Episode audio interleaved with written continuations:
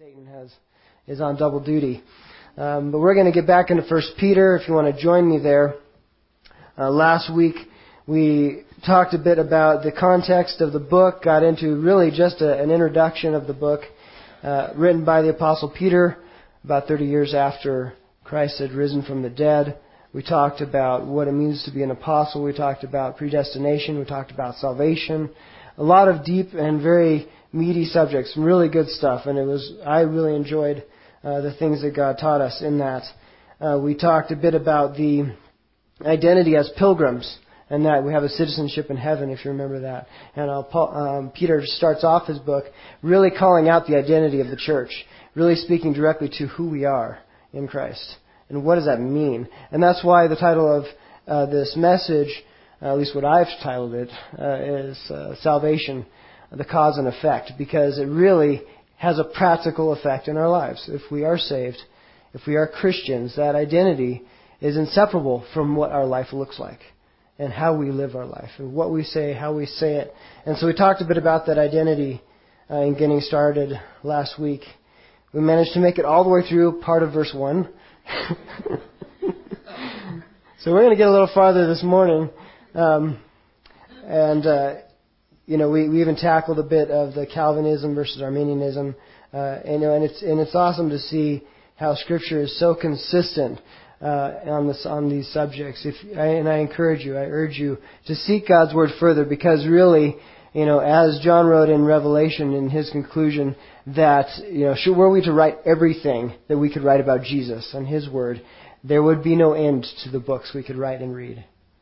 And so, you know, we can't cover everything this morning. We can't cover everything on Sunday.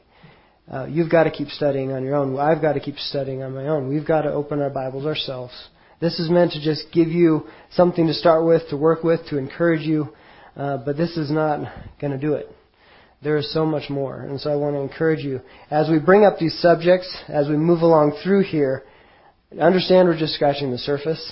And, and please do your own digging, because there's a lot to be found. There's a lot of treasure that awaits. So picking up where we left off, wrapping up verse 1, we're going to go ahead and see how Peter is going to get a little bit more into the results and benefits of being saved.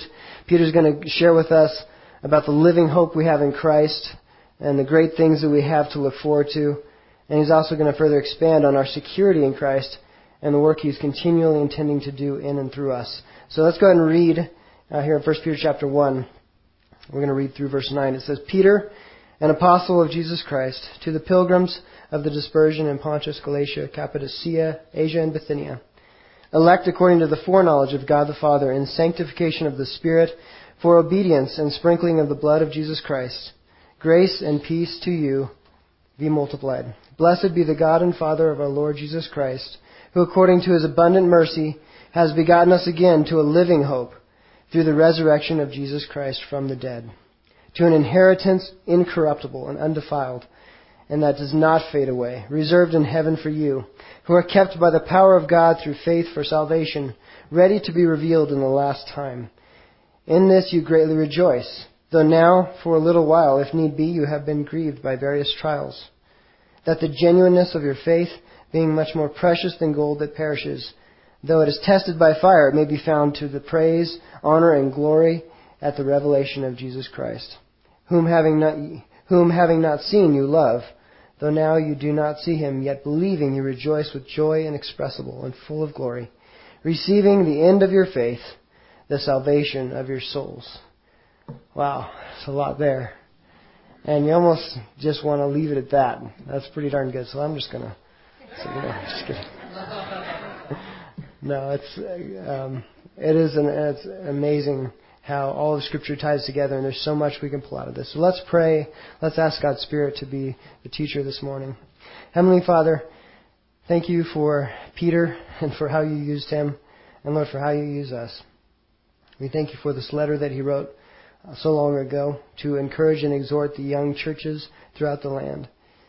And Lord, it's still so relevant to us today. We still need the same reminders. You know that we still uh, have the same weaknesses and tendencies. There's nothing new under the sun. We struggle the same ways. And so, Lord, I thank you that your word is never irrelevant. It's never out of date. And it, it speaks directly to our lives here and now. And I pray that you would speak to each heart here. Help us to receive from you. Help us to be humble before you. In Jesus' name, amen. Okay, so let's start off here in verse 1.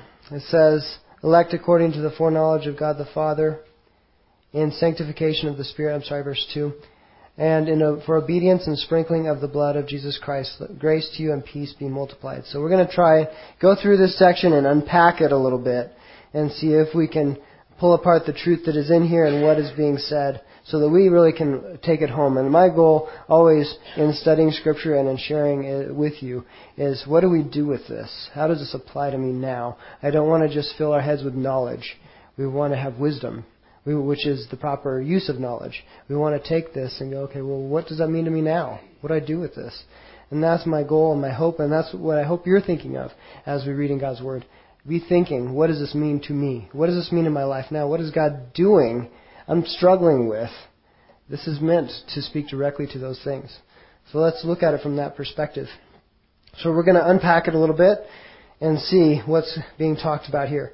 So first of all, Picking up on sanctification in the Spirit, we left off talking about the foreknowledge of God the Father. We talked about predestination and those challenging issues. We're going to talk about sanctification of the Spirit for the obedience and sprinkling of the blood of Jesus. What is that talking about? Well, there's really two types of sanctification referenced here, and I want to talk to you about that. Um, or two depths or levels of sanctification that it's really important for us as believers to understand. First of all, he talks about obedience to Christ. What does that mean? And then the second, sprinkling of the blood of Jesus Christ and the result of that. And that's really speaking directly to the sanctification process. What does sanctification mean what does it do? So the key, the key I think, first of all, in understanding this is let's look at the word sanctification itself. The word sanctification in the original language, which this particular word occurs ten times in the New Testament, is translated purification or the state of purity holiness, or sanctification as it's translated here. And it really speaks specifically to this, your state, your existence, your being, your identity, what you are, your position.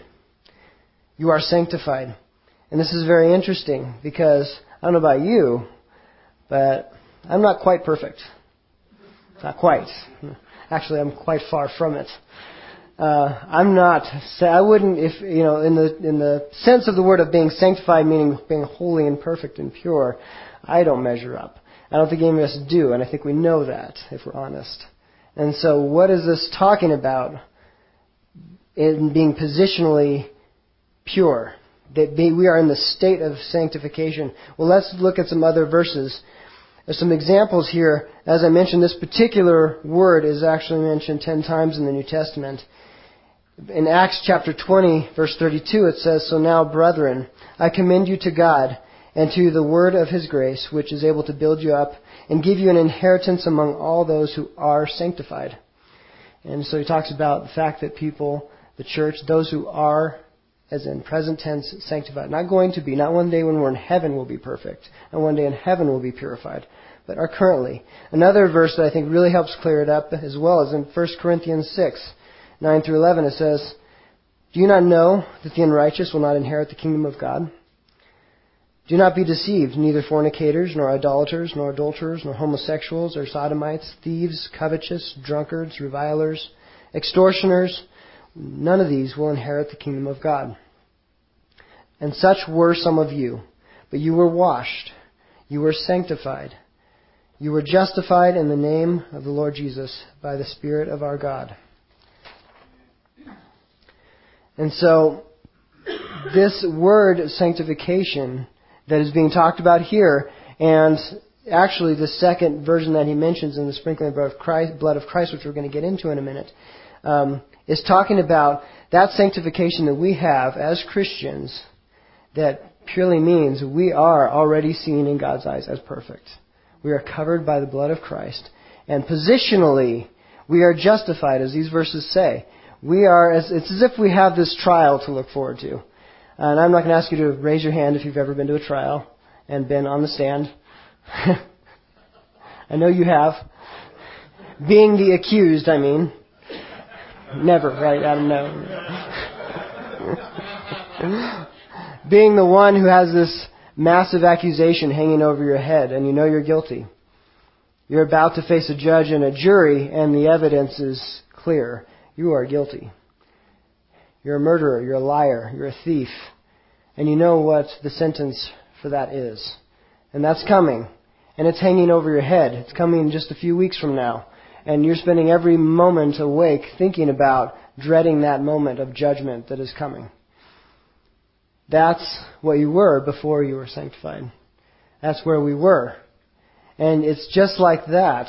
And then the slate is wiped clean. Suddenly you receive a notice that someone else took your payment. Someone else showed up early to the court and said, actually, I'm here to take that punishment for Luke. I'm here to take that, that punishment for Adam. And you get this notice saying, you don't have to appear anymore. It's all taken care of. Actually, you just need to show up to get your, your notice saying that you're, the debt's paid, that you're good, that you have record of it. So show up on the same date. Now you're looking forward to that date, aren't you? Now you're looking forward to that date where you get that official document that says you're free and clear, and you're humbled and you're grateful. And it could because you've been redeemed. You've been set free from that judgment. And that's what this type, this first uh, stage of sanctification, so to speak, is. It is our position in Christ. We are righteous. Not practically yet, but positionally, we are righteous. Before God in judgment, we are righteous. And now we can look forward to the day of judgment and His return. And instead of being afraid, instead of being scared out of our minds for an Almighty God, we are happy. We are rejoicing. We are grateful. Because we are sanctified. We are sanctified by the Spirit in Christ's blood. But then he goes on to say for the obedience he mentions obedience here. And it's interesting because this word sanctified that is used ten times in this form throughout the New Testament comes from the root word hagiazo. And hagiazo is to make holy and to purify, and it speaks to the process thereof. And these, this word is actually used 30 times throughout the New Testament. And we see a lot of verses that speak about being sanctified, being cleansed, and it talks about our lifestyle. It talks about the practical side of sanctification. It talks about how uh, being, we're being refined in the fire, how we're constantly seeking to be more like Christ. And, you know, one of the greatest examples that I feel um, in the New Testament that I like to bring up that I think really brings clarity to this process of sanctification that we're in is in Ephesians 5, verse 25. Ephesians 5:25 through 27 is, a, is some verses we're all familiar with, especially those of us who are married, because it speaks to husbands. And it says, "Husbands, love your wives, just as Christ also loved the church and gave himself for her, that he might sanctify and cleanse her with the washing of water by the word, that he might present her to himself, a glorious church, not having spot or wrinkle or any such thing, but that she should be holy and without blemish." and the beautiful picture of marriage, the marriage relationship, the family unit that he designed. It's a picture of Christ and the church and our relationship. And this word sanctify in this passage in verse 26 is actually the root of the other word sanctification, speaking of our position. And this is really speaking of the process of sanctification. It says that Christ might sanctify and cleanse her, speaking of us, the church, with the washing of water by his word. In other words, we're a work in progress. We need some cleansing. God does not call the perfect, He perfects the called. Amen? He didn't call us because we had it all together. He didn't save us because we didn't need saving. it doesn't even make sense. We needed saving. We don't have to get all fixed up and sanctified before Christ, we come to Christ. And even throughout our walk, we fall, don't we? We fall again. We struggle. And we fight and we wrestle just like we see Paul wrestling in Romans. He talks about it in Romans 7 and 6 about that striving of the flesh versus the spirit. That's that process of sanctification. As long as there's that struggle, you know that's a good sign. If there's no struggle, there's a problem. But this is speaking of that process of sanctification. Once we're saved and we're now in that position of being sanctified and justified before God, now the Spirit goes to work on the practical side of sanctification where it now shows up in our lives in a very real way. we begin to see Him working in us to will and to do for His good pleasure. That's sanctification. You know, and I love the analogies in Scripture that really make make this real to me, where we see over and over that analogy of sports and winning and running the race, right? Or we see the analogy of the battle and being well trained and having the proper equipment and all of those things. And in either case, how many of you played sports in here? I, I grew up playing soccer and basketball. Any soccer fans? The real sport? Anybody? Yes, thank you. That's controversial. But um, I don't know if you've ever been in preparation for a competition or a match or a meet, and you have those butterflies in your stomach, and you're getting all nervous, and you're all worked up about, man, am I going to win? Or we, do we, does our team have what it takes? I felt that many times, you know, in preparation for a game. And why do we feel that way? Because we might lose, right? We might fail, uh, and and so we feel nervous. We feel uh, all messed up about it. It's the possibility of performing poorly. But you know what? This what's so cool about sanctification is that we've already won. We've already won the battle. We've already won the race. Now we're just going through the motions in essence. We're living out what we already are. How cool is that? It takes away all that fear, all that struggle, all that all of that uneasy feeling of going, man, am I going to make it? We have made it. We have victory. Now let's walk in it, as Paul said over and over again. We now walk in it. Obedience. This word obedience here talks about being attentive and hearkening, compliance or submission. It's not just going through the motions, in other words. And, you know, how many of you know that God isn't just interested in outward actions? We know that, right? We even know back when he dealt with the Israelites in Isaiah and Jeremiah, we see how he was sick of their uh, sacrifices. He was sick of their all their ceremonies and feasts and all their things. Why? Why was he so sick of it? It wasn't from the heart, right? They were just doing it. They're going through the motions. It meant nothing to them. They just figured they could just go through the motions just to pacify God and then go and live however they wanted. And their heart was completely far from Him, is what He said. You do these things, but your heart is far from me. He wants our hearts. And so this obedience, what's interesting about this particular word here, it's not just talking about what we do, but it's talking about why we do it. It's talking about submission. Submission is not obedience. Submission isn't a mere action. Submission is placing yourself under someone's authority. But submission is taking yourself and going, I want to follow this person. I want to obey this person. Not just, fine, I will. That's not, that's not what this word is here. That is just obedience in our English word. But this word here, it speaks to much more. And that is what God is really looking for, isn't it? He wants our hearts. That's what He's looking at. You know, remember Jesus said in John 14:15, "If you love me, keep my commandments." And he said in just a very simple way there, he said, if we do love him, it will show up in our lives. He's talking again about sanctification. And he's also talking about the motiva- motivation for keeping God's commandments. It should be out of love, not out of duty, not because we want to be able to make up for whatever we want to do during the week. It is, it should be a result of love, which means it never ends, right? It's not something we just do on a particular day or a particular time. It's, it's who we are. And it's a result of what God has done for us. We see the fruit of the Spirit in Galatians 5 is love, joy, peace, patience, kindness. We know the list, right? We memorized it since we were young. All of those things that are the fruit of the Spirit. It says, Against such there is no law. And those who are Christ's have crucified the flesh with its passions and desires. If we live in the Spirit, let us also walk in the Spirit. You see the two levels of sanctification mentioned there. If we live in the Spirit, let us also walk in it. Hey, if we're Christians, why don't we act like it? What a great idea. Just a thought.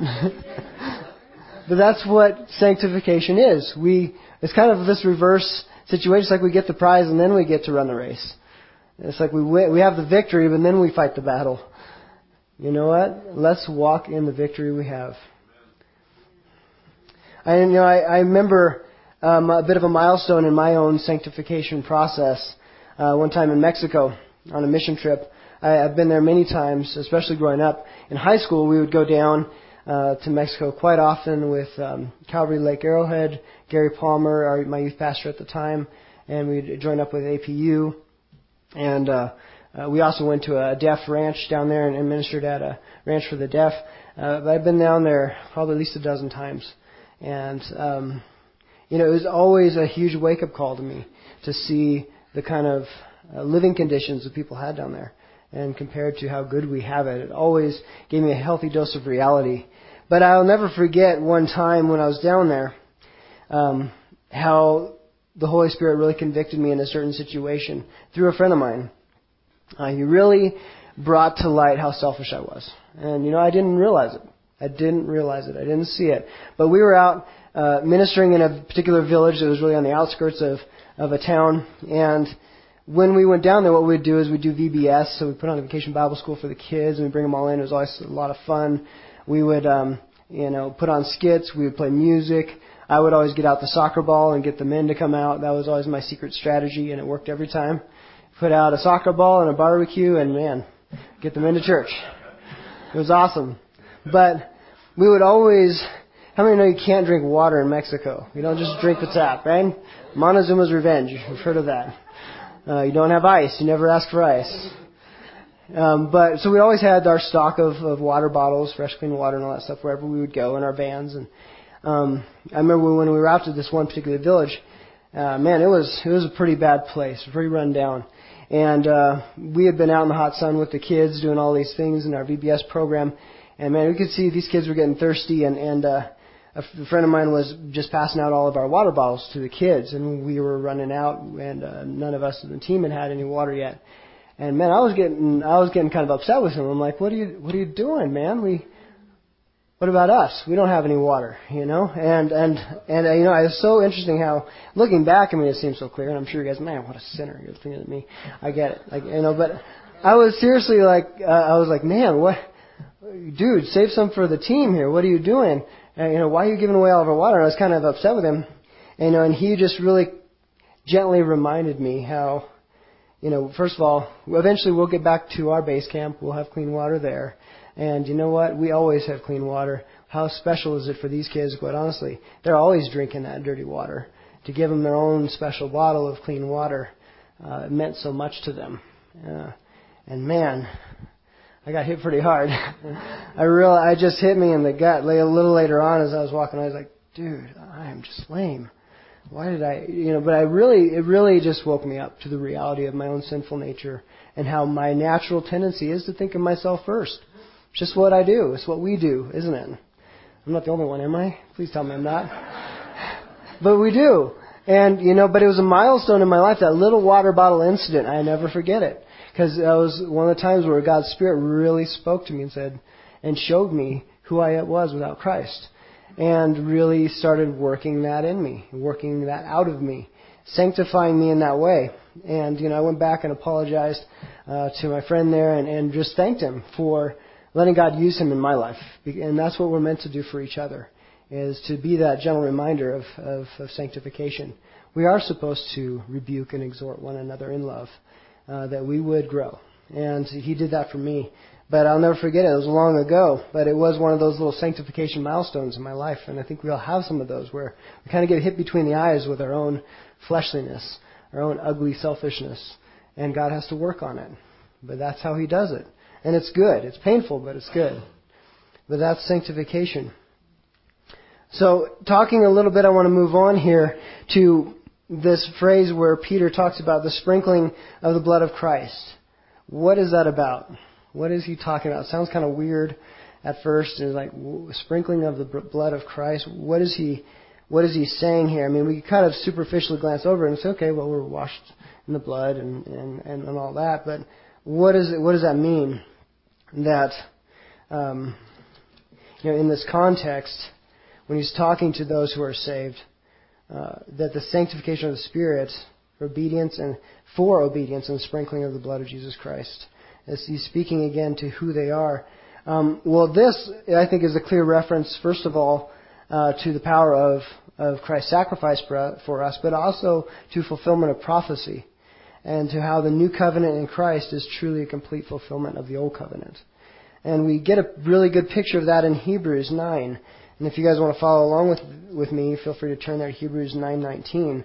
I encourage you to study Hebrews because Hebrews is focused on the Jews. It is written to the Jews and helping them understand Jesus from their perspective, that he did come to fulfill the old covenant.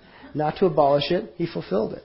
He came to set us free from the law. And so he had to explain that in more detail there. So Hebrews is a good book to reference things like Old Testament prophecy and what is being said here. How does it relate? But Hebrews 9:19 Hebrews 9 verse 19 says for when Moses had spoken every precept to all the people according to the law. Again, we're taking a bit of an excerpt here for time's sake. As I said in the beginning, please take the time, read the chapter, read, the, read more of the context because it just gets better, and there's just more. But I want to focus on the key point here. It says, When Moses had spoken every precept to all the people, speaking of the laws from God, and according to the law, he took the blood of calves and goats. So again, and under the old covenant, we remember that it was animals that were sacrificed for sin, right? They didn't have Jesus yet. So animals were sacrificed without the shedding of blood, as we'll see in here, there is no remission of sin. So the, they took the blood of the calves and the goats which were sacrificed to the Lord with water, scarlet wool, and hyssop, and sprinkled both the book itself, which was the book of the law, and all the people, saying, This is the blood of the covenant which God has commanded you, speaking of this old covenant. Then likewise he sprinkled the blood on both the tabernacle and all the vessels of ministry, basically consecrating those things. It was a symbol of purification for all of those things in the, under the old covenant.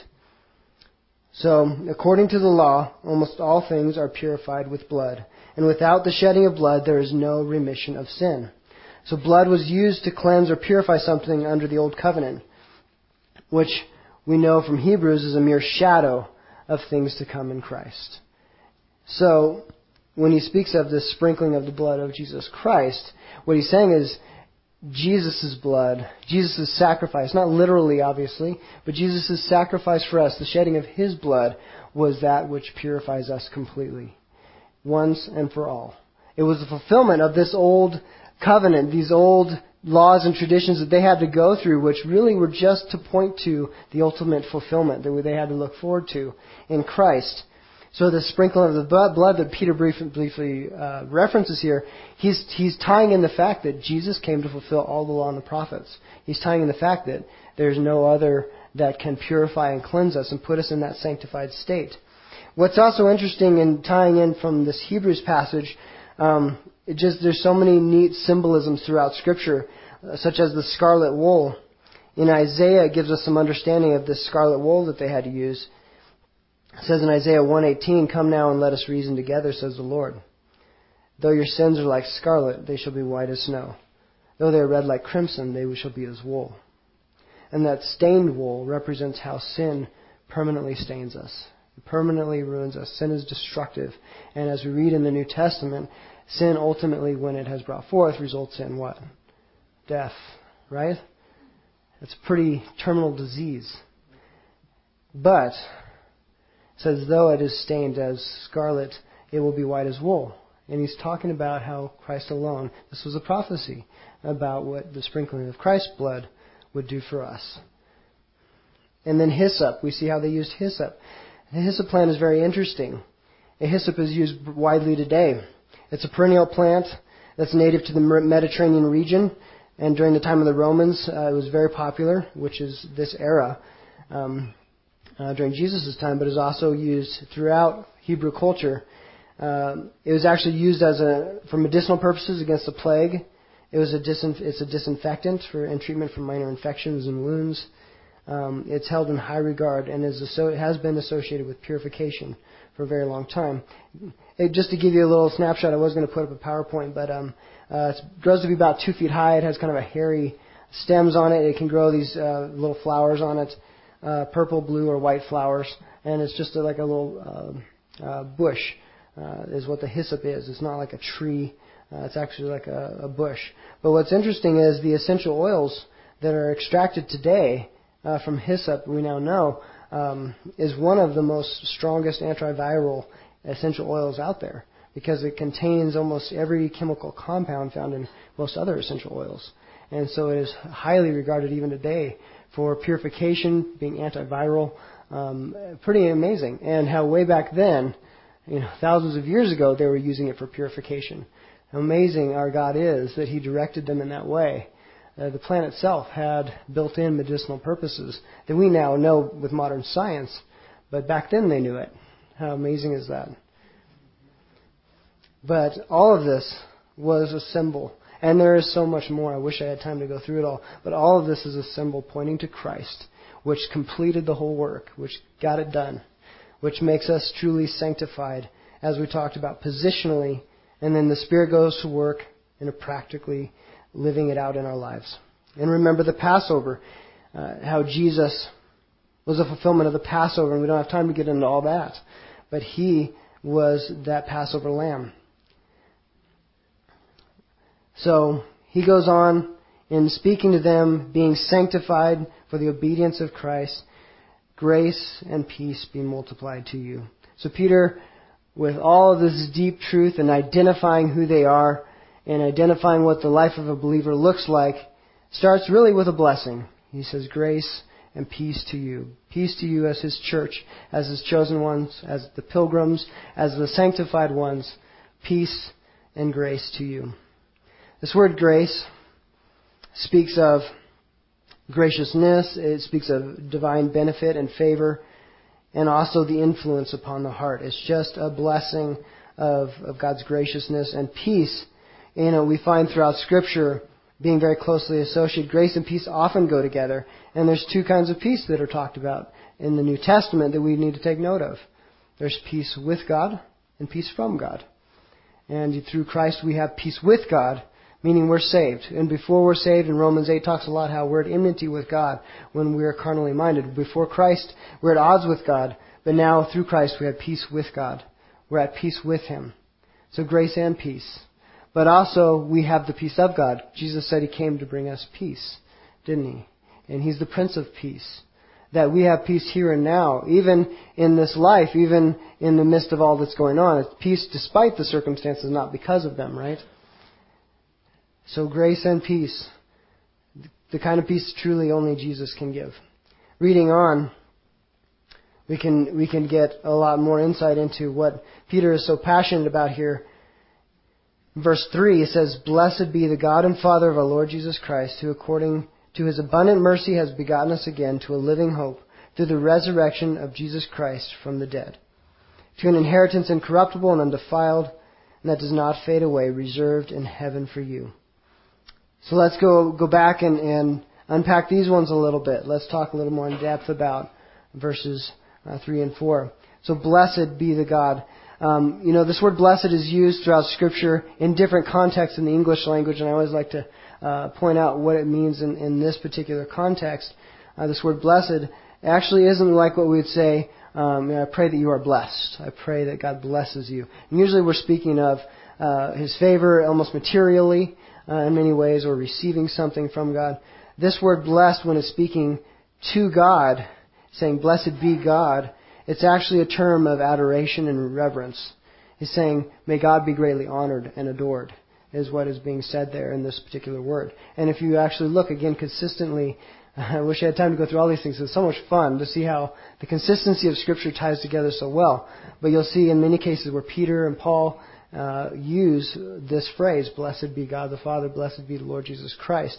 And it's using the same Greek word that is speaking of adoration and reverence, not speaking of blessings in the sense that we use the word many times. And so making that distinction, he's saying, blessed be the God and Father of the Lord Jesus Christ.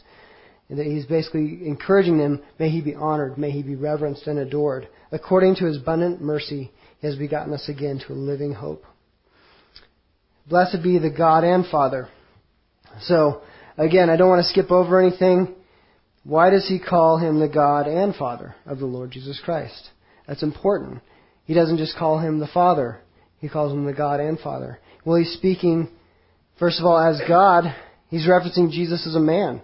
He's confirming, in fact, that Peter, having walked with Christ for three years, that Jesus came as a man. He was fully man.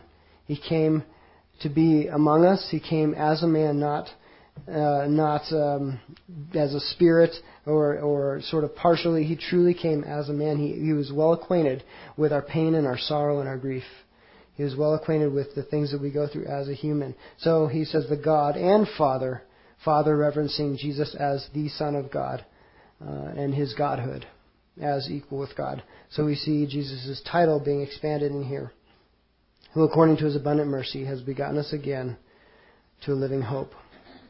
His mercy, His compassion. This word mercy is interesting because when it's translated in English, um, the history of this word is very interesting. It comes from the Anglo-French word merci and the Latin word merced. Uh, it means price paid or wages, which is interesting. Uh, I didn't know that. Uh, but looking at the history of this English word that we use, that's literally what it means. It means the price, price paid or wages. And how interesting that in the biblical context, it couldn't be a more perfect description of what mercy is for us. The price is paid. It's not that we're just not getting what we deserve. It's, it's been satisfied. It's been paid. For the wages of sin is death. Amen? But the gift of God is eternal life in Christ Jesus. Jesus paid the price. Jesus took the wages of sin for us. What good news. What good news. Romans 6:23 talks about that. He received our wages. He received and we received his reward. What a bad deal for him. we we certainly got the better end of that deal. In this is love, not that we loved God, but that he loved us and sent his son to be the propitiation, the sacrifice, the redeemer for our sin. So he hath begotten us again He hath begotten us again into a living hope. Um, remember Nicodemus. You guys remember Nicodemus, right? He was a Pharisee in that day when Jesus walked the earth. And Nicodemus and Jesus had a good conversation about this, being born again. And we can find that in John chapter 3. But he had a very hard time understanding what this meant. And it says, We are begotten again. In other words, we are born again. And Jesus said in John chapter 3 verse 3, Most assuredly I say to you, he is speaking to Nicodemus at the time, unless one is born again, he cannot see the kingdom of God. So obviously it's pretty important. It was pretty important to Nicodemus to understand what this meant, but it's pretty important to us as well, isn't it? What does it mean to, if we can't see the kingdom of God without being born again, we should probably know what that means. We want to make sure that we are. And this speaks of, obviously, salvation and the process thereof. But we're first born in sin and in the flesh, and we know this, and we could go through a lot of verses to talk about how, since Adam, Adam was the firstborn of, of really the sinful nature, and we've inherited that from, from him, and Jesus now is the firstborn of those who are of the resurrection and the life. In him, following his lineage, we have eternal life. We have sanctification. We have justification. And so Jesus is talked about as the firstborn in that. Romans 6, Galatians 2, Colossians 3, 1 Corinthians 6, they all talk about this. Again, jot those down, do, do some of your homework here. But uh, by identifying in the death and resurrection of Jesus Christ, we are born again. Galatians 2:20 is a common one that I want to call to your remembrance. It says, "I have been crucified with Christ. It is no longer I who live, but Christ lives in me, and the life which I now live, I live in the, in the flesh, I live by faith in the Son of God who loved me and gave himself for me. Amen. Amen. That's what it means to be born again. We're identifying with his death, his burial, and his resurrection. We're, in essence, dying to the flesh and, and being raised to new life, being born again in the Spirit to a living hope through the resurrection of Jesus Christ. There it is right there. And we see it throughout Scripture. It's to the resurrection of Jesus Christ from the dead. You know, Paul was on the same page, and in uh, Titus 1.1 it says, Paul, an apostle of Jesus Christ, by the commandment of God our Savior and the Lord Jesus Christ, our hope. So we're, he's a living hope. This hope, in Hebrews 6.19, we say, as we're told, is an anchor for our soul, both sure and steadfast, which enters the presence behind the veil. In Hebrews 6.20, where the forerunner has entered before us, even Jesus. So hope throughout the New Testament is regularly accompanied by the words joy and peace. And I want to encourage you to do that study as well. But the hope we have in Christ always results in these two things joy and peace.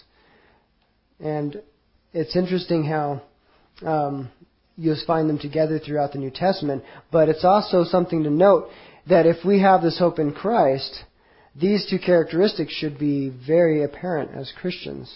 You know, uh, I know we've talked before about the gloomy Christian, and we've talked before about uh, just overly somber, uh, sort of depressed, fasting. It's kind of like what Jesus talked about, those Pharisees in his day when they would fast and they would get all sad and all pious, so people would notice how holy they were, and people would ask, you know, um, if we're all down in the dumps and a stick in the mud, why would the world want what we have? You know, the hope that we have should make us incredibly joyful. You know, and honestly, I think in studying and learning what God has taught us, uh, Mara and I, about parenting, I think one of the greatest things that we can have in passing on our our Christian heritage to our children is them seeing our joy. If we're not joyful, and our kids are joyful by by nature, aren't they? They they they they're bouncing off the walls. They love to have fun. And man, if you're always a bummed out Christian, how does that look to your children? I think one of the best things you can do for your kids is enjoy the Lord Jesus Christ and enjoy them. And man, you'll be irresistible. It'll be irresistible to them. So have that joy, and that joy is a result of the hope. You can't just have the joy for joy's sake. It's anchored in that hope. That hope in Christ that we have that cannot be taken from us. That living hope. That hope is literally Christ itself. He is that living hope. Having trouble with the mic here? So 1 Peter 1 4, this hope, he goes on to talk about it, to an inheritance incorruptible and undefiled, and that which does not fade away, reserved in heaven for you. An inheritance, first of all, what do you think of when you think of inheritance? Well, you think of a family, right? We're part of a family. When we become Christ, when we become born again, we're born into something. We're born into Christ's family. We become co-heirs with Christ. He has begotten us again to this living hope. And so, being co-heirs with Christ, in Romans 8, 15 through 17 it says, For you did not receive the spirit of bondage again to fear, but you received the spirit of adoption by whom you cry out, Abba, Father. So now we're a part of a new family. That's what we're born into. We die to sin, we die to that old life, and we're born into the family of God. We're now co-heirs with Christ. And the Spirit Himself bears witness with our spirit in Romans 8:16 that we are children of God. And if children, then heirs. Heirs of God and joint heirs with Christ, if indeed we suffer with Him, that we may also be glorified together. So this eternal possession for those who have received salvation from the consequences of sin, it's something that will never fade away. It will never decay. It's eternal. And, as we're told right here, it's reserved in heaven for you. It's guarded by God Himself. It's not something we have to preserve, not something that we have to strive for and make happen. It's guarded by God Himself. You know, and that's where, as we read in, in Luke, where Jesus talks about how we should store up treasures in heaven. Amen. Where moth and rust doesn't corrupt, where thieves don't break in and steal. Um, you know, uh, again, this was one of those things where God, has, I, I remember a milestone in my life where God spoke to me about the value of storing up heavenly treasures. Um, when uh, I was spending the night at a friend's house quite a while ago, um, people in here know exactly what I'm talking about, and the house caught fire back in 2001. Remember very clearly. Um, sleeping down in the basement, and then I hear somebody yelling, fire, fire upstairs, and we run out, and the whole kind of upper story burned. And what was really especially tragic about the situation is my good friend had saved up a bunch of stuff for his wedding in his room. Uh, he was getting married soon, and he had just everything for his wedding and for their new life together all in his room. And it all went up in flames. In a matter of hours, it was all gone. And it was just heartbreaking, but it was a real eye opener uh, to how quickly things of this earth can be taken from us. It really hit me hard to realize, you know what? There's no security here. You know, we make our plans, yes. We do our best, yes. We try and provide and plan for the future, for ourselves, for our families. And we have to do those things. But if we hope in those things, oh, not good. Because in an instant it can be taken. And, I, and I'll never forget that because it was something where God used that in my life as, as well. That's one of those other milestones where I look back and I go, God taught me something through that, to not place my hope in those things.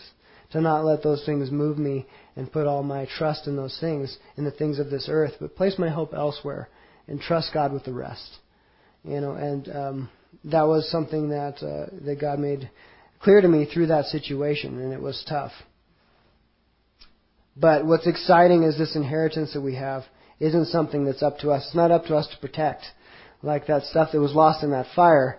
Um, you know, we tried to save it, tried to put the fire out, we tried to, you know, rummage through the ashes to find something.